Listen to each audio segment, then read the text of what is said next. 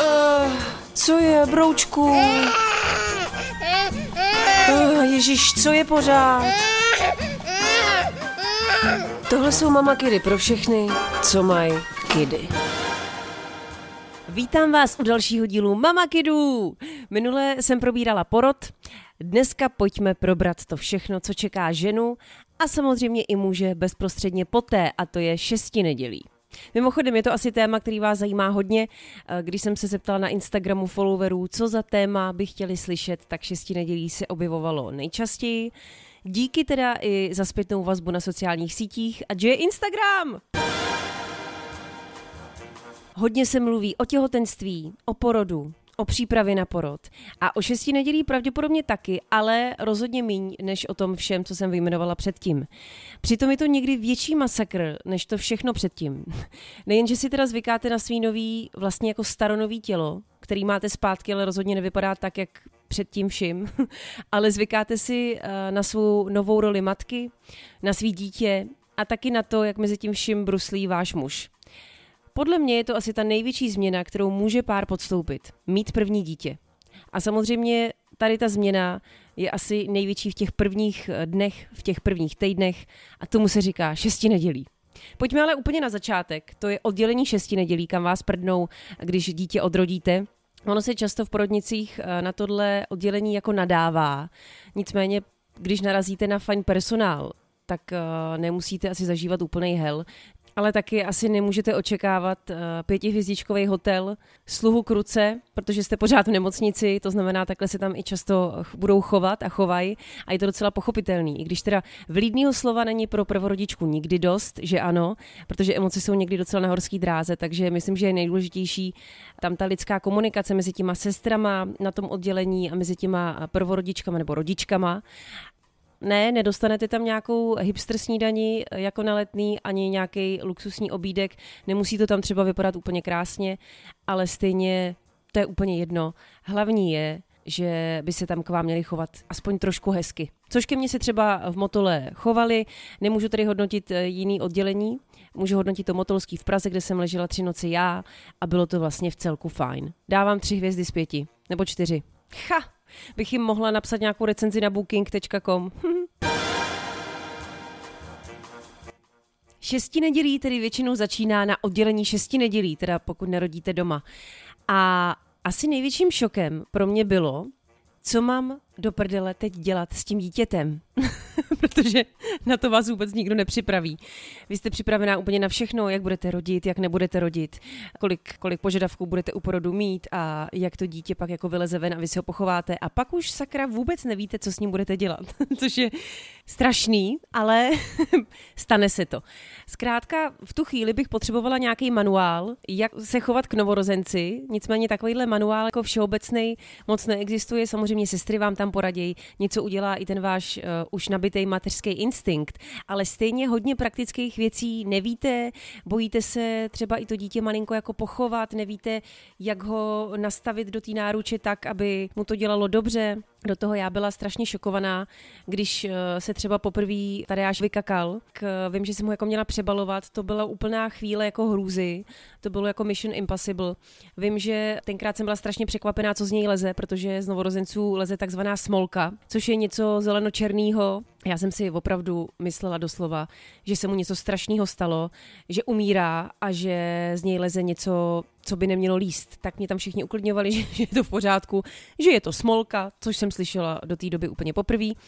A to byl můj první šok. On vůbec první šok je prostě ten, když vám to dítě přivezou na ten pokoj a teď se jako starý holka. Dalším odvětvím, kde se projevila moje nesvéprávnost, bylo kojení. Já jsem si naivně myslela, že žena, když porodí, tak automaticky je schopná hned kojit a to dítě hned pije všema douškama.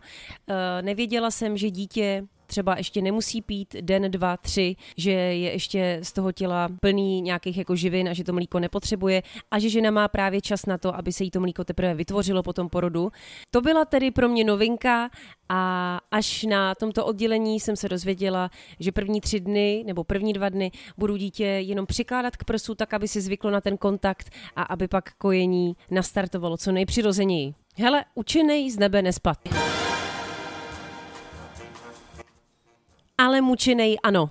Já jsem tady s tím tématem eh, zažila hodně, myslím s tématem kojení, a tak bych jednou ráda věnovala eh, celou epizodu tématu kojení. Dneska to teda vemu tak jako zkrátka eh, a řeknu, že kojení mi vůbec nešlo, prakticky si to u mě nedalo ani jako nějak nastartovat už na tom oddělení. Samozřejmě malinko jsem kojila, ale ne tolik, aby malej nemusel hned dostávat příkrmy, takže my jsme, když jsme odcházeli z porodnice, tak můj syn už byl i na mimlíku, ale bohužel i na příkrmech. Ale to tak prostě někdy bývá, že všecko není tak, jak si člověk vysní a s čím počítá. Jenže já s kojením teda nepočítala, jak to mám říct, já jsem s tím nepočítala, že mi to půjde. Mně by se ani nesnilo o tom, jako že mi to nepůjde. Zkrátka téma kojení jsem před porodem a při těhotenství vůbec neřešila a tak by mě ani ve snu nenapadlo, že mi to jednou nepůjde, že ty moje prsa nebudou schopný nakrmit mý vlastní dítě. Možná, kdybych to řešila, tak bych i byla připravená na to, že je možný si laktační poradkyni eh, objednat už do porodnice, protože v některých porodnicích laktační poradkyně jsou, v některých ne a ve všech těch odděleních šesti nedělí jsou sestry, který vám mají pomoct samozřejmě i s kojením, ale ta realita je taková, že samozřejmě těch sester tam není tolik a nemají kapacitu na to, aby každou holku, který nejde kojit, učili celý dny kojit. Ach jo, že řeknu tolikrát slovo kojit, to mě taky nikdy nenapadlo, ale je to tady. A je tady i rada pro dnešní den. Opět si zahraju na Halinu Pavlovskou v banánových rybičkách. Když vám kojení nejde a myslíte si, že žádný velký problém nemáte, zavolejte si k sobě soukromně laktační poradkyni za to nic nedáte. Fakt si myslím, že zavolat si laktační poradkyni, ať už do porodnice nebo pak eh, po příjezdu domů, když vám to kojení zase tak jako moc nejde, je fakt k nezaplacení. Doslova. Pojďme se vrátit do porodnice. Co se tam všechno děje? Děje se tam samozřejmě i to, že se tam musíte nějak stravovat. A jestli čekáte něco jiného, než je normální nemocniční strava, tak jste na omilu Krátka tam budete jíst klasickou českou nemocniční stravu. Já to do teďka moc nepochopila, protože samozřejmě u žen po porodu je docela žádoucí, aby nebyly nějaké jako zbytečně nafouklí, aby uh, mohli jít co nejpřirozeněji a nejlehčeji na záchod. Asi proto tam servírují svíčkou s knedlikama a různý takovýhle český laskominy, někdy dobře uvařený, někdy příšerně uvařený. Vím, že jsem byla docela šokovaná. Ono jako vždycky dostanete k tomu tam nějaký jabko a tak, jo. Ale to hlavní jídlo vždycky, to jsem si říkala, no tak tohle, to kdo vymyslel, tak ten by měl si odrodit a pak tohle zkusit žrát. Ale jak jsem říkala na začátku, nejsi ve Four Seasons, tak se tomu nediv, a hlavně od toho jsou babičky a kamarádky, který když v návštěvních hodinách přicházejí, tak by vám měli tam něco lupnout, něco, co máte rádi, rády a něco, co je třeba výživný a trošku lehčí, tak abyste nebyli úplně zahlcený. Já teď tady mluvím, jako kdybych teda eh, byla nějaká dietářka a chtěla žít nejlépe z prány, ale zároveň si pamatuju, že strašně velký přání jsem měla po porodu asi už druhý nebo třetí den a to je mekáč a tak když mi moje švagrová zavolala, jestli nechci něco přinést, tak jsem řekla, prosím tě, urychleně mi sem dovést Big Mac menu. Takže Big Mac menu se taky do Motola dostalo. Hm, bylo dobrý. Mňam. Dostáváme se k tělu. Tělo po porodu samozřejmě vypadá jinak než před porodem a před těhotenstvím, obzvlášť ty první dny, kdy určitě si teda na sebe nechcete kouknout do zrcátka, jak to vypadá tam dole. To já jsem udělala až asi po třech nedělích, pokud se nepletu. Vím, že jsem byla překvapená, že je to pořád moc pěkný, ale, ale myslím, že to nikdo neudělá těsně ty první dny po tom porodu, protože ten pocit uh, je že to tam je prostě nějaký jako celý zdevastovaný, nebo aspoň já jsem to tak měla. Samozřejmě záleží na tom, jestli jste byla šitá nebo nebyla šitá. Já jsem třeba i byla šitá, takže já jsem byla ráda, když mě ráno vždycky zkontroloval nebo večer mě zkontroloval doktor a já jsem se už nezajímala o to, eh, jako, jak to tam vypadá. Mně stačilo jenom, že se to hezky hojí a to bylo pro mě přední. Samozřejmě jsem zkoukla jako břicho, tak to někdo má prostě vytaženější, někdo vypadá už po porodu, jakože skoro nebyl těhotný a někdo se toho břicha snaží zbavit třeba celý život. Zkrátka, každý to tělo je úplně jiný, ale dalo nám teda děti. Měli bychom ho mít rádi úplně všechny. Ono to zní jako kliše, ale já si to fakt myslím, protože to tělo, i když to taky nesnáším, že to všechny říkají, tak je to pravda. Tělo je prostě zázračný. Ženský tělo, co dokáže, je něco neuvěřitelného. No ale pojďme k těm opravdu jako praktickým a pravdivým věcem. Takže tam dole to vypadá tak, jak to vypadá. Do toho teda řešíte břicho, do toho ty prsa trošku vám natečou.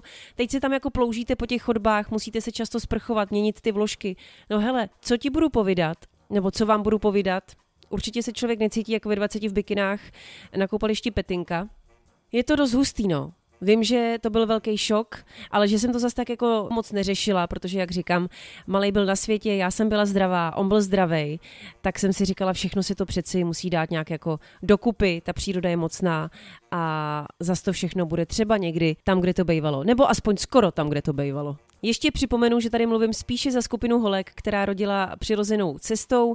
Vím, že maminky, co rodí císařským řezem, tak mají jiný starosti, potýkají se s jinýma problémama, asi i s ohledem právě na to tělo. Vím, že mají těžší rekonvalescenci a klobouk dolů, že to všechno zvládnou tak, jak to zvládnou. Zkrátka, jsme všechny skvělí a zasloužíme si strašný ovace. Tak to by stačilo, nejsme tady v nějakém cirkuse. Kde jsem skončila? Ano, u našeho zázračného těla. Schrnutí je asi takový, že těch deset dní po porodu se hojí uh, ty rány poporodní, ať už je máte na břichu, nebo tam dole, nebo žádný nemáte, stejně se to tam všechno tak jako musí dát trošku dokupy. No a v tom dalším období se to ještě víc všechno stahuje tam, kde to bylo původně, zmenšuje se děloha, zase se dávají dohromady břišní svaly a pánevní oblast, No a to mě přivádí k tématu sex, protože byste si měli dát pokoj aspoň těch šest neděl, ne? Kluci, já vím, že těch šest neděl je strašně dlouhá doba. Vím, že třeba už na konci těhotenství vaší partnerky jste tomu taky moc nedali, buď se nechtělo vám, nebo třeba jí, ale musíte to vydržet. Ono už historicky je daný, že šestí nedělka, a tak se říká ženě po porodu pár týdnů, by měla být uchráněná sexu. A vždycky se asi vědělo proč, protože prostě všechno je tam nějaký rozhašený a rozhodně to nepodpoříte nějakým šťoucháním sem a tam. Tak se trošku držte, kluci, ovládejte se, jo? Ono teda já mám co říkat, protože mám pocit, že my jsme šesti nedělí nevydrželi. Nicméně jsem se u toho cítila eh, skoro znovu jako pana. Vím, že jsem jenom ležela a modlila jsem se, aby se mi jako u toho nic nestalo. Což není dobrý předpoklad pro nějakou erotickou náladu, ale myslím si, že poprvé na to úplně nehubsnou všichni eh, s nějakým jako vzrušujícím nábojem, jako za mlada. Prostě si do toho musíte zase pomalu dostat. tak ze mě sexuální kouč, to je výborný. Pojďme se ale vrátit zase v čase trošku zpět. Pojďme se vrátit do oddělení šesti nedělí, kde to jednou skončí a vy budete muset jít se svým mládětem a se svým manželem domů. No a jestli si pamatujete začátek mýho podcastu dnešního, kde jsem říkala, co sakra budu s tím dítětem dělat, až vyleze ven, tak tady přichází další fáze, co já sakra budu dělat s tím dítětem, až přijedeme domů. Já si pamatuju, že mě rozkojila tak jednoduchá věc a to udělat sunar. Protože, jak už jsem říkala, tak uh, eh, malý syn byl už trošku na dokrmech, takže já jsem ještě do injekčních takových stříkaček speciálních dělala, nebo musela dělat sunár doma, což mi do té doby dělali na tom oddělení uh, ty sestřičky a vždycky mi to přinesli na stříbrném podnose. No tak tady to už musíte dávkovat doma sami a ano, je to úplně banální věc, ale když vám to miminko eh, po příjezdu z porodnice hned doma řve a vy ten sunár poprvé v úzovkách vaříte, připravujete, tak se strašně bojíte, že něco uděláte špatně, že jo? Teď do toho teplota vody musí mít 38 stupňů. Sakra, jak já změřím 38 stupňů, to tam mám strčit teploměr, který si normálně dávám do podpaží. Co mám dělat? Nemám doma takový teploměr. Jak to mám dlouho míchat? Co když tam zbyde malinko prášku? Může se tím udusit to dítě? No, Ježíš Maria, všechno je najednou smrtící nástroj, kterým svým dítěti můžete ublížit.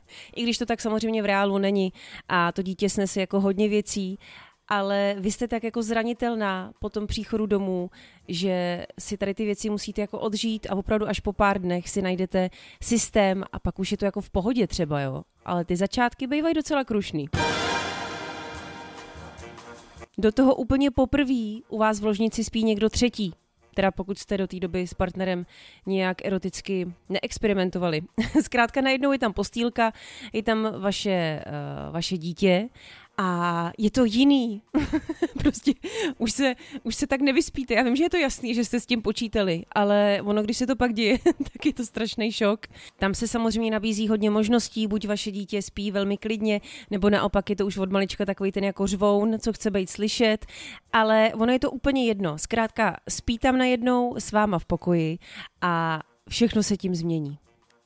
Přála bych vám takovýho muže po vašem boku, aby někdy v noci taky vstal, aby přebalil, aby třeba připravil sunar, protože takovýho mám já a zkrátka nechci se vytahovat, je to holej fakt, je to úžasný mít někoho, kdo vám samozřejmě v šesti nedělí pomůže kdy na to prostě nejste sama. Doporučuji všem klukům i ať si fakt vemou třeba v práci to volno, minimálně týden nebo třeba 14 dní, aby pochopili, co ta žena doma všechno dělá s tím dítětem a aby pak neremceli, že si jako třeba fláká. Na mě dokonce doma po příjezdu z porodnice čekal vývar, což se doporučuje ženám eh, po porodu, když přijedou domů, aby měli třeba vývar na tři dny, protože ve vývaru je hodně živin podporujících kojení. A když jsme u toho šestí nedělí, tak je ještě potřeba říct, že od žen by se nemělo očekávat rozhodně, aspoň ne ten první měsíc, minimálně po tom porodu, že budou jako vyvařovat a strašně doma uklízet. Samozřejmě některý to zvládnou a jestli je to dostává do psychický nebo třeba i fyzický kondice a pohody, tak ať to dělají. Ale myslím, že by to neměla být nějaká povinnost ženský se starat doma o manžílka, když si má právě budovat vztah se svým dítětem. A já si pamatuju teda, že jsem něco jako, jsem tam uvařila, ale vařil i manžel a dokonce jsem řekla všem návštěvám, což by tak mělo být, aby když přijdou, ať něco přinesou, protože návštěvy přece to miminko nemůžou vidět zadarmo, ale za nějakou buchtu nebo třeba za guláš. To jsme se taky dostali nenápadně k návštěvám, který samozřejmě v šesti nedělí někde jsou vítaný, někde jsou nevítaný. Vím, že taky historicky se říkalo, že šest neděl by neměly být vítaný. Já si ale myslím, že když nejsou žádný zdravotní problémy a když je to prostředí takový jako čistý, tak eh, přeci to nebrání tomu, aby jsem tam nějaká ta babička zajela, jsem tam kamarádka zajela na kafe a koukla se na to malý nový štěstí. Nicméně nemělo by se to přehánět a ty návštěvy sami by měly odhadnout situaci a rozhodně nejezdit třeba bez upozornění a taky nejezdit moc často, protože jen krátká návštěva potěší. To já říkám pořád. S návštěvama přicházejí i takový ty nevyžádaný rady. Já je třeba naprosto nesnáším, musím říct, že jsem na ně alergická ještě snad jako víc než zbytek populace matek. Ale když to tak jako třeba řeším s kamarádkama, tak vím, že vlastně alergický jsou na to taky, akorát to třeba neříkají tak nahlas. Já si zkrátka myslím, že na takový té osobní úrovni by rozhodně neměly probíhat věty typu je, a nemá malej studený nožičky a ježíš, ty nekojíš a neměla bys dělat tohle a neměla bys dělat tamto. Já myslím, že ženská v šesti nedělí je strašně křehká, strašně. A jakákoliv eh, připomínka a jakákoliv rada, ač myslená třeba dobře, tak eh, vyzní zkrátka tak, že ta matka je vlastně jako neschopná. To znamená, já bych se bejt váma úplně vyvarovala, jestli třeba jdete na návštěvu k někomu šesti nedělí, abyste někomu jako radili nebo abyste někoho poučovali. Myslím, že to udělá víc starosti než radosti. No a jediný, kdo může radit, tak to jsou vaše maminky a vaše tchýně, aby to bylo spravedlivý. Ale jak já říkám, jo, holky s mírou, prosím vás. Ale tohle celý téma si chci nechat vlastně na příště, ne úplně na příště, protože příští eh, podcast bude úplně v jiném tématu, ale někdy na příště, protože si myslím, že tady těm nevyžádaným radám bych ráda věnovala třeba celých 30 minut, protože mě tak strašně vytáčej, že o tom musím mluvit. Takže někdy příště si řekneme, co všechno může matku zraňovat a jaký rady třeba člověk může dát tak, aby mámu zákonitě naštval. Co ještě patří k šesti nedělí? K šesti nedělí taky patří to, že třeba chcete tak trošku žít i normální život, v úzovkách normální, který jste žili předtím. O to jsme se trošku snažili s manželem a tak jsme nelenili a už v šesti nedělí jsme i my navštívili babičky a myslím, že i nějaký kamarády, protože malý byl zdravý, pediatrička eh, nám to povolila a tak jsme zkoušeli být jako dobrodružnější a nepecařit úplně doma. A doporučuju to, protože samozřejmě to naruší eh, takový ten jako konstantní jednolitý eh, režim a takovou tu jednolitou náladu, která třeba doma pak může být v tom šesti nedělí strašně ubíjející, protože už je to strašně dlouhý. No a taky si myslím, že je to dobrý i pro to mimčo, protože i když si myslíme, že je to prostě ležák, který nic nevnímá, tak už tady v té době nasává ty věci jako houba a podle mě je fajn zkusit, jestli třeba dokáže spát někde jinde, když máte tu možnost. Je taky skvělý tady v tom období jít ven sama. Nemyslím tím na nějaký jako páteční mejdan, ale myslím tím třeba na procházku. Ale sama se projít, trošku si vyčistit hlavu, být uh, sama se svým rozumem, se svýma pocitama trošku si to třeba celý zrekapitulovat a mít tím pádem takový pak nadhled, když přijdete domů. A taky si myslím, že je to úžasný pro muže, který najednou s tím dítětem je taky sám doma a zjistí, jaký to je. A i když třeba to dítě zrovna v tu chvíli nic nevyžaduje a jenom spí, tak eh, si ten taťka může zvykat na takový ten pocit té zodpovědnosti. No, musíte si to vyzkoušet, kluci, abyste nám pak chtěli taky hlídat. Šestí nedělí jsem byla strašně šťastná, že mám syna v náručí a můžu se o něj konečně doma starat, že se nám splnil sen, ale zároveň jsem nechtěla, aby na mě zapomnělo jakýmkoliv způsobem okolí. Pamatuju si, že jsem byla už trošku nervózní třeba z práce, myslím, že s tím bojuje hodně ženských, akorát hodně ženských se o tom bojí mluvit, protože se bojí, že by je každý hned označil za kariéristky, ale o tom taky potom, o tom se budeme určitě bavit v jiném díle podcastu, o tom, jak to mají třeba pracující matky nebo pracující matky versus nepracující matky, ale tak nějak jsem jako chtěla se všema zůstat v kontaktu. Pamatuju si teda, že jsem nechtěla, aby si o mě okolí myslelo, ježiš, tak uh, ta porodila a to teď bude už úplně mimo. Vím, že jsem uh, svý nejlepší kamarádce se snažila ozývat, uh, vím, že jsem se jí snažila ozývat často a dávat jí najevo, že mě zajímá, jak se má ona, protože člověk, i když porodí a je v šesti nedělí, tak si taky nemůže myslet, že se svět točí kolem něj. On se jako trošku točí, jo, ale pojďme dělat, že ne. Pojďme dělat, že ne. Tím chci říct, že je strašně fajn právě mít nějaký ten nadhled a snažit se dávat okolí najevo, že jste to pořád vy. Řekla jsem to srozumitelně. No a nechci ani v dnešním díle zapomenout na naše partnery. Když máte to štěstí, že je máte, jsou s váma, to dítě vychovávají a šesti nedělí prožívají s váma, tak my měli mít ale pocit, že patří pořád k vám a že jsou to i partneři.